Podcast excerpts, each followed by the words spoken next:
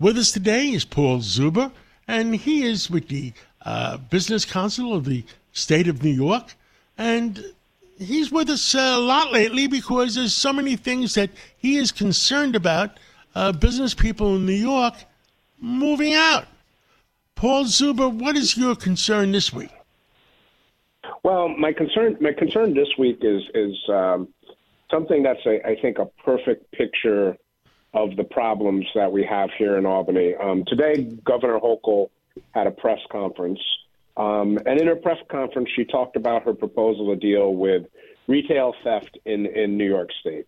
So, some of the things that she's proposing is increasing penalty criminal penalties for third party and online um, stolen merchandise, increasing penalties for anyone who assaults a retail worker, providing additional funding to law enforcement and the uh, the district attorneys, as well as providing 25 million to create a New York State Police smash and grab enforcement unit. Now, whether or not that ultimately solves the issues revolving around retail theft, we can debate that, but that's a positive step forward. That's at least trying to find a solution to the problem. But then on the other side, and I had spoken to you about this before, we have a bill that comes out of the Senate which basically puts all the blame on the retailer for retail crime. It basically makes the retailer pay for training. It makes the retailer, it forces them to hire security guards.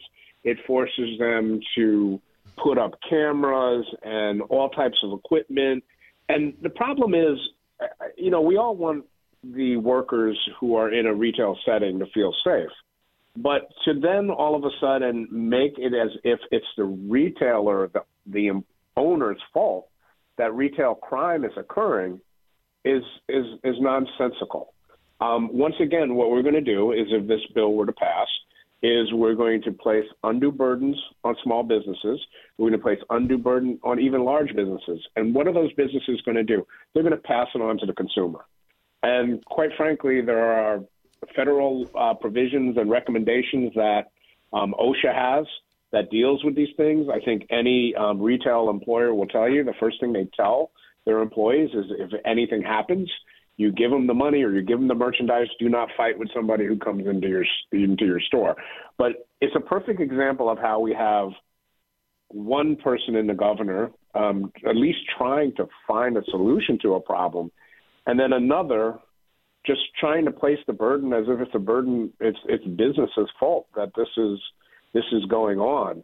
Um, and you know quite frankly the reason that the legislature put that bill in is because there is a union the retail workers union which is putting political pressure on the legislature to introduce this bill.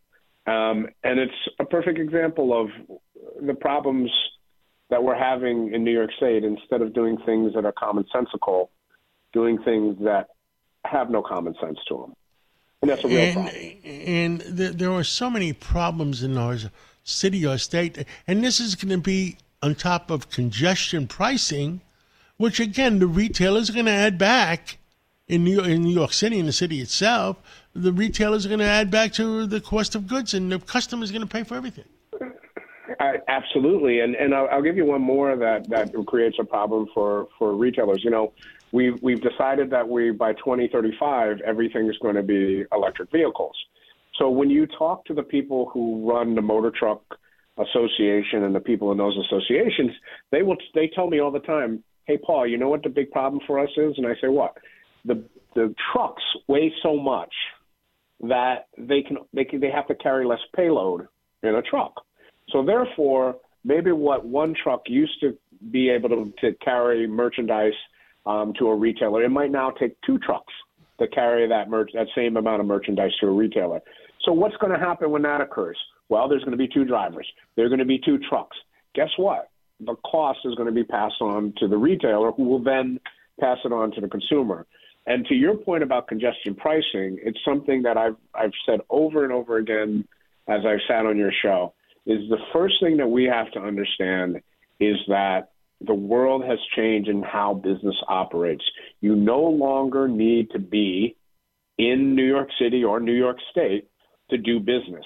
So if you start telling people that it's going to cost them more money to get into the city, then guess what they're going to do? They'll just work from home. They'll work from their their their apartment in Connecticut or their their uh, condo in Florida. They just won't go into the city. And once again, we're we're tying our hands behind our back. We are in a competition with every other state in the United States. We need to understand and realize we are in a competition, and when we increase costs, guess what? We lose that competition. Paul Zuber and uh, Senior Vice President of the Business Council of the State of New York, thank you so much for filling in all business people, and hopefully common sense will prevail. I hope so, John, and you have a great day. You too. This is Greg Kelly for Priority Gold. What does it mean to be America's precious metals dealer? It means that you're in touch with the hearts and minds of those who love this country, value our freedom, and want to protect the future. Priority Gold is that precious metals dealer. They've helped thousands of Americans back their retirement with solid gold and silver. Call Priority Gold at 888-506-6439. Receive free shipping, free storage, a free investment guide, and one of the best purchase experiences in the industry. Call now or go to prioritygold.com. Handling legal matters is stressful. So, let the law offices of Frank Bruno Jr. provide you with the insightful counsel you deserve. The law offices of Frank Bruno Jr. has successfully handled thousands of cases for 25 plus years. They focus on elder law and estate planning, but are equipped to navigate you through all stages of family law and divorce to real estate law and probate. The law offices of Frank Bruno. Call 718 418 5000 or visit them at frankbrunolaw.com. That's frankbrunolaw.com. Frank Bruno. He's your numero uno.